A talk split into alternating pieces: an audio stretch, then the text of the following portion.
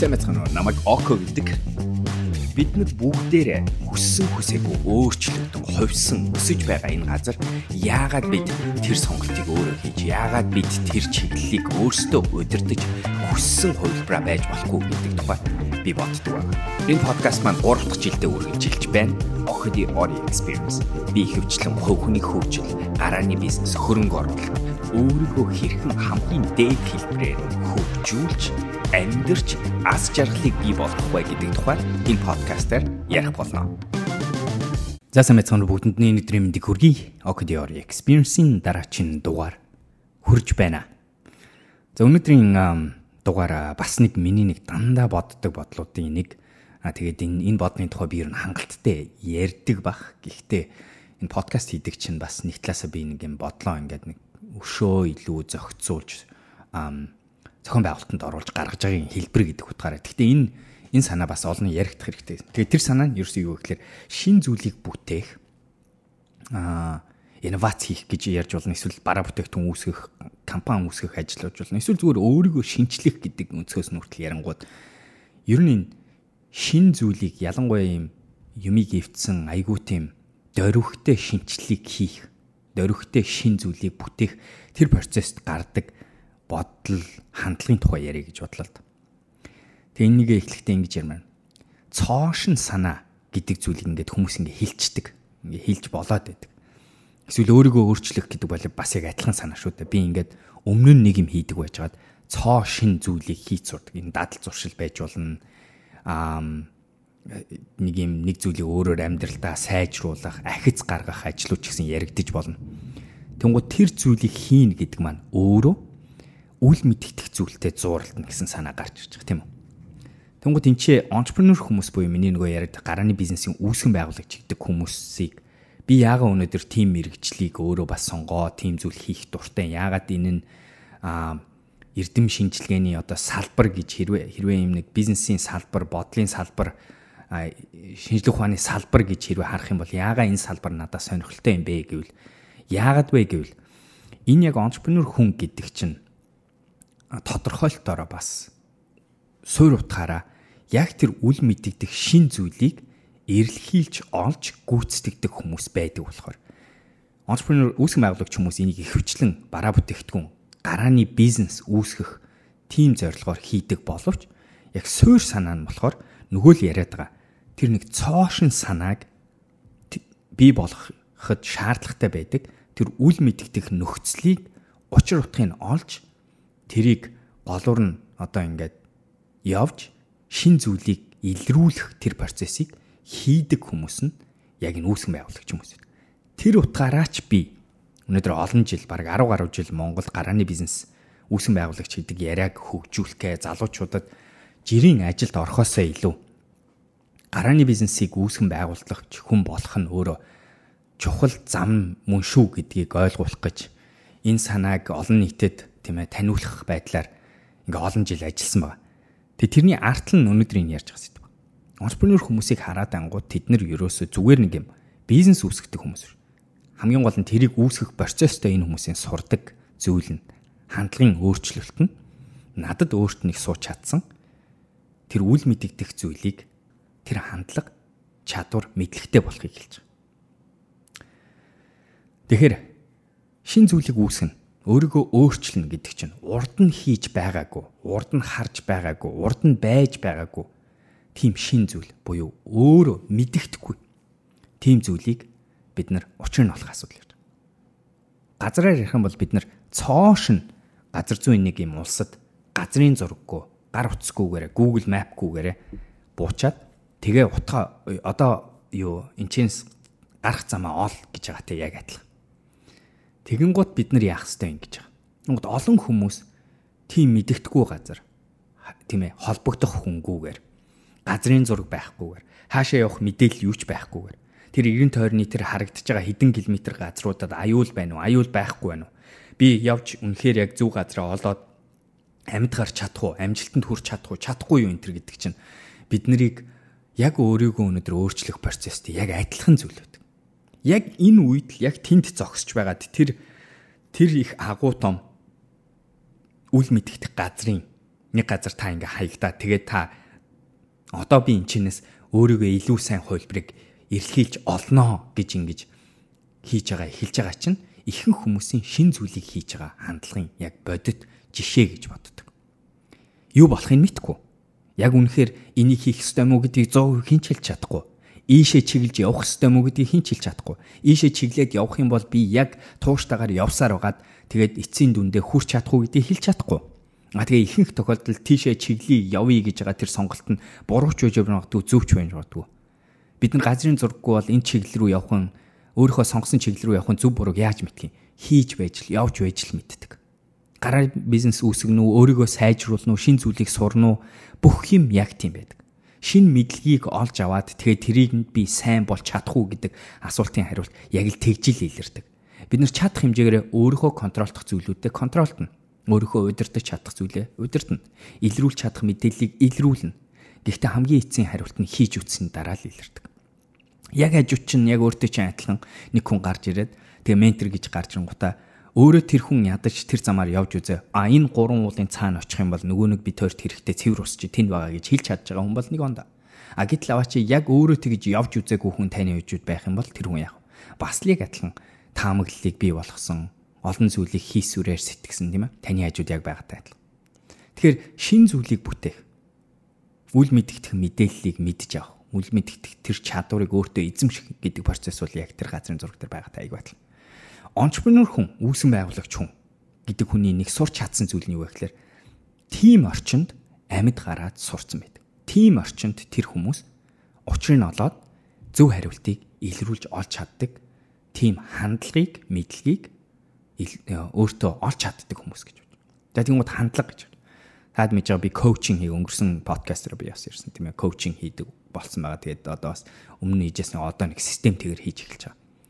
Тэг ингээ хийгээд ирэнгууд миний нэг хүмүүс нэг ойлгуулах гэж хитээг хичээдэг зүйл нь хүн болгонд бидний нөгөө Ray Dalio-гийн хэлдгээр бид нар тийм амьдрал тийм хідэн зарчмууд байдаг аа. Энэ зарчмууд нь бидний амьдралд гарч ирсэн үл мэдгдэх нөхцөл, шин нөхцөл, даалгавар, асуулт гарч ирэх тоолонд айц, аюул, аз жаргал ямар ч юм гарч ирсэн тохиолдолд автоматар хариулдаг механизмыг хэлж байгаа. Арга барил томьёолууд хэлж байгаа. Жишээ нь хин нэгэн хүн тань руу гадаа ингээ алхаж ясэн чинь орилоодгүй таны чиглэл рүү гүгээд ирвэл та яах вэ? Хамгийн түрүү та юу бодох вэ? Ямар аргаар ашиглах вэ? Сайн сайн найз чинь гинт тань руу уйлангуудаа тань руу уурлвал та яах вэ? таны хийж хичээж айгүй олон сар ажиллаж байсан төсөл чинь ч юм уу хичээл чинь ч юм уу нэг зүйл чинь бүтэхгүй болвол та яах вэ гэж. Тэр болгоны хариултанд бид нар амьдралдаа сурсан сургамжуудаа аваад өөртөө зарчим болгоод хэрэгжүүлсэн томьёолууд байж идэг. Тэгэхээр entrepreneur би коучинд нэг хийдэг зүйл нь юу вэ гэхээр хил хилдэг ярьдаг зүйл нь юу гэхээр бид нар эхлээд өөрийнхөө ажлын амьдралын зарчмуудаа principles гэж нэрлэж болно, зарчим гэж нэрлэж болно, итгэл үнэмшил гэж нэрлэж болно, хандлагч гэж болох юм. Яг тэгэхээр зарчим чинь өөрөө хандлагыг бас би дотор агуулж байгаа гэж бодож байна. Таних хэрэгтэй гэж бодож байна. Нэгт нь. Хоёрт нь бид нар таньсныхаа дараа тухайн зарчмаа бид нар ер нь надад амжилтанд хүрэхэд энэ зарчим эргээр нөлөөлдөг зарчим уу эсвэл наа хоошоо татаад байдаг зарчим уу гэдгийг таниад тэгээд мэдээч хэрэг тэрэндээ өөрчлөлт гаргахыг хичээдэг. Тэгэхээр нэгсэнд хэлээд буцаад нөгөө жишээ рүү орё. Би одоо танихгүй газар нэг газар буугаад ирчлээ эргэн тойрон хаашаа явах нь харагдахгүй байна. Гэхдээ би амьд гарах хэрэгтэйг мэдж байгаа. Тэгээд тийшээ нэг тийшээ яваад өнөөдөр одоо тусалцаа авах хэрэгтэйг мэдж байгаа гэж байна. Тэнгууд зарчимч гарч. Та ингээ мэдгүй газар руу чиглээ явж ангууд хэдэн талаас аюул харагдах юм бол та яах вэ?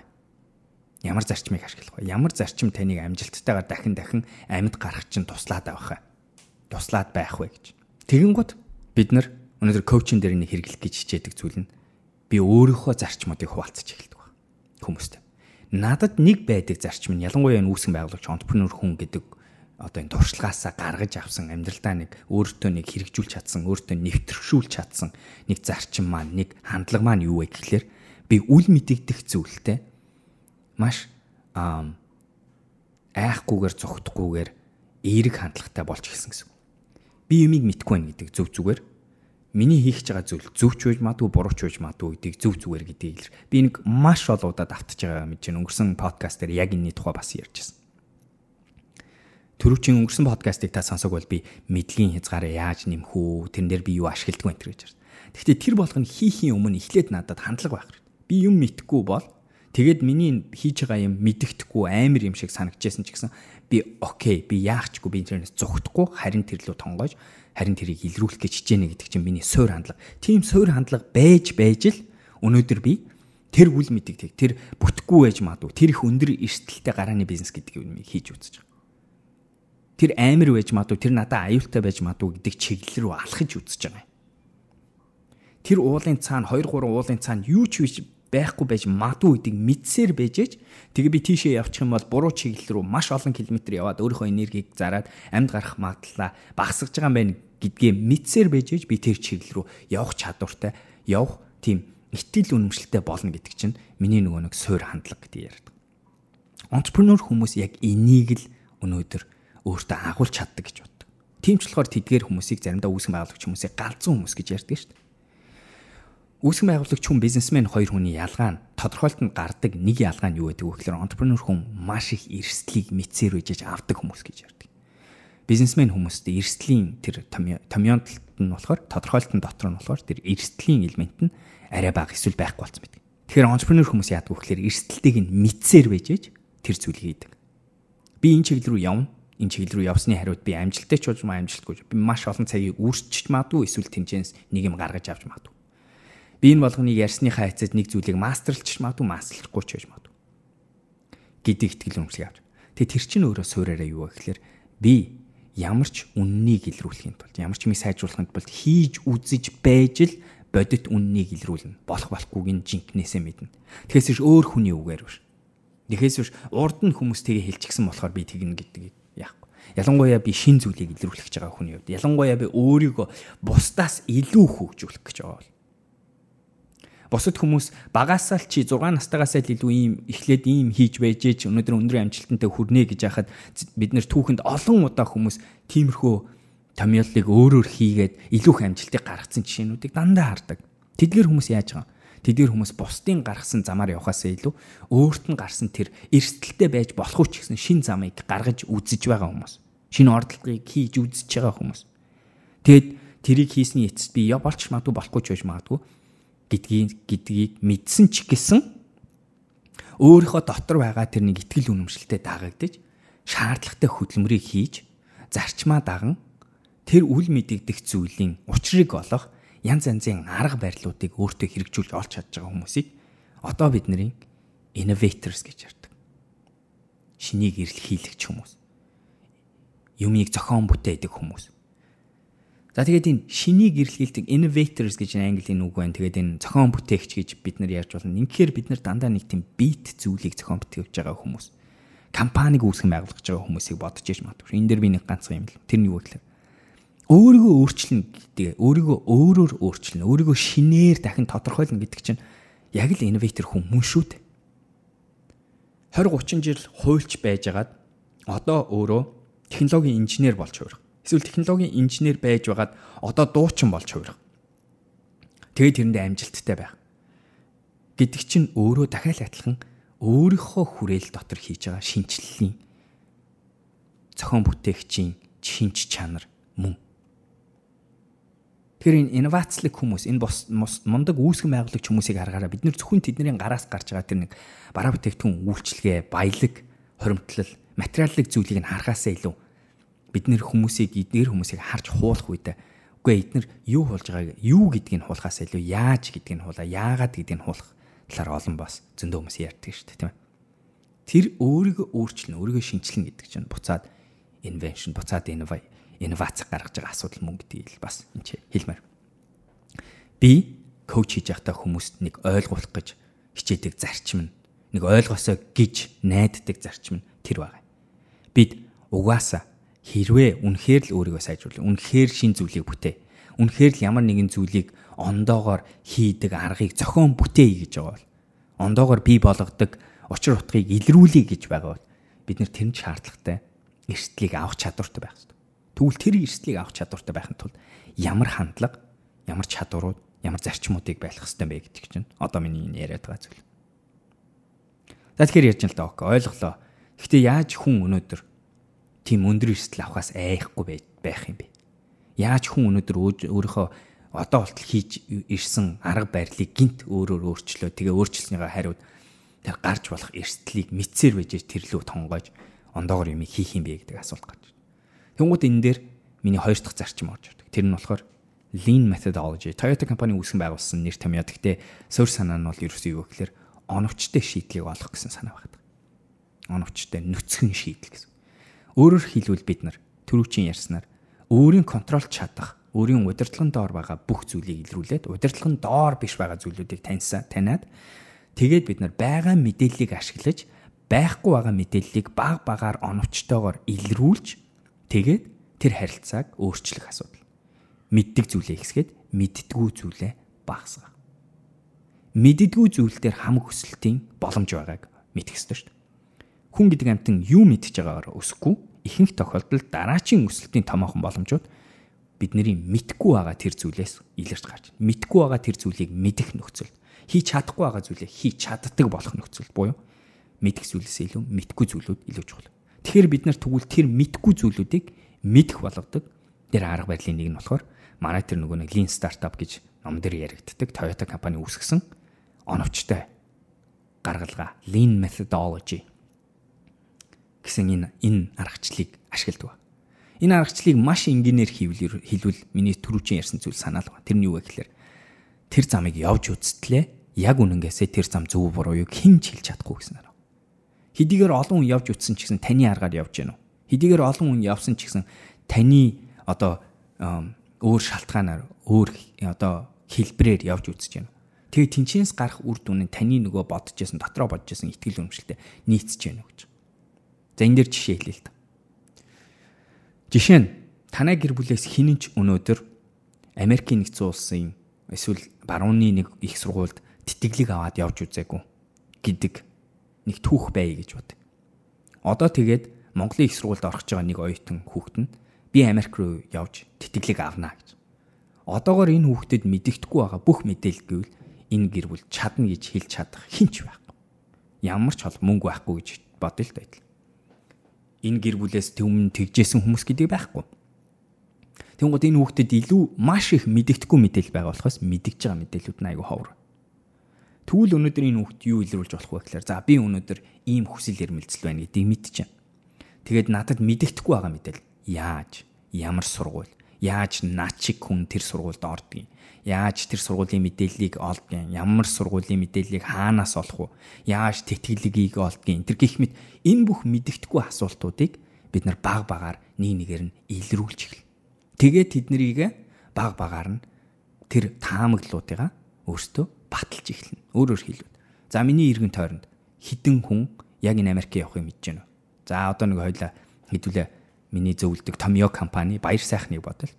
Тэнгууд баяр сайхан гэдэг болон баяр сайхан ээжаа гэдэг үүсгэн байгуулагч Томьё багийнхны хувьд яг л өнөөдөр Монгол залуучуудыг гадаас гадагшаа тэр тэтгэлийг авч сурахтан тусалдаг батчин байна. Аа бас Тэнгууд эдгээр сургуулийнхаас би төсөөлөлдөө энэ хөвд хэрвээ би баяр сайхан ахтай ийм юм яриад ийм юм бичээ явуулах юм бол баяр сайхан ах надад туслана гэдэг энэ хүүхд хөвчлэн бодоод таамаглал гаргацсан байдаг баяр сайхан тэр хүнд үнэхээр туслах уу туслахгүй юу гэдгийг нь мэдэх цорын ганц арга нь би хэлэх биш өөрний хүн хөндлөнгөөс хараад хэлэх биш. Тэр хүүхд өөрөө бодоо яваад тахтай биш. Харин тэр хүүхд хийж үзэж ээж л яг энэ миний таамаглал болох уу болохгүй гэдгийг мэдэх энэ асуудал ирж байна.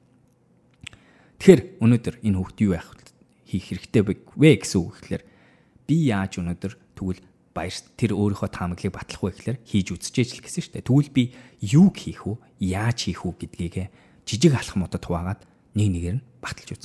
За баяр сайхан ах шиг хүн юу сонсвол начиг хүн туслах вэ? Баяр сайхан хүнд юу хэрэгтэй вэ? Баяр сайхан ахын имэйлийг мэдэх хүн хэн байна? Баяр сайхан ахын инстаграм руу бичвэл болдго юм уу? Болдго юм уу? Баяр сайхан ахад ямар юм бичвэл сэтгэл анхаарлыг нь авч чадах вэ гэдэг асуултууд гарч Тэр болгоныг бид нар баг багаар нь хуваагаад баг багаар нь дуршиж үзээ. Заавал өөртөө дуршихын өмнө эхлээд өөр эргэн тойрны хүмүүстэйгээ баяр сайхан руу бичих юмыг бичиж үзээ. Дуршаад болж гэнэ үү, болохгүй байна уу? Тэгээ гинт юу илэрсэн бэ гэсэн чинь 30 хүнд тэр мессежийг харуулсан. 30 хүн бүгдээр тэгвэл те. Хөх чиний наад бичих юм чи баяр сайхан руу хин рүү ч явуулсан тэр хүн бол чамд бүр туслахаар юм бичсэн байна гэж хэлэнхүүл биднэрт нэгсэндээ айгүй том үл мэдгдэх зүйлийг мэдгдэх болгож хувирч шээ. Одоо тэгвэл дараачийн алхам руу орох магадлал чинь хамаагүй өндөр болж байна. дараачийн алхам дээр үл мэддэг алхмууд нь хамаагүй багасчлаа шүү. Одоо би зөвхөн баяр сайхан гэдэг хүнд л энэ мессежийг уншуулах юм бол миний энэ мессежийг хүлээж авах магадлал нь өссөн юм чинь одоо миний дараачийн даалгавар тэр хүнтэй холбогдох аргыг л илрүүлэх. Тэгэнгუთ манай найзуудын найзуудын найз дотор баяр сайхныг таних хүн байна уу? Эсвэл инстаграмаар хэдэн удаа бичвэл авах вэ гэх мэт юмыг хийж болох болно. За подкаст таалагдсан байх гэж найдаж байна. Намайг инстаграм дээр okd гэж дагаад өөрийн санал бодлоо бичээ битгий мартаарай. Дараа уулзцгаая.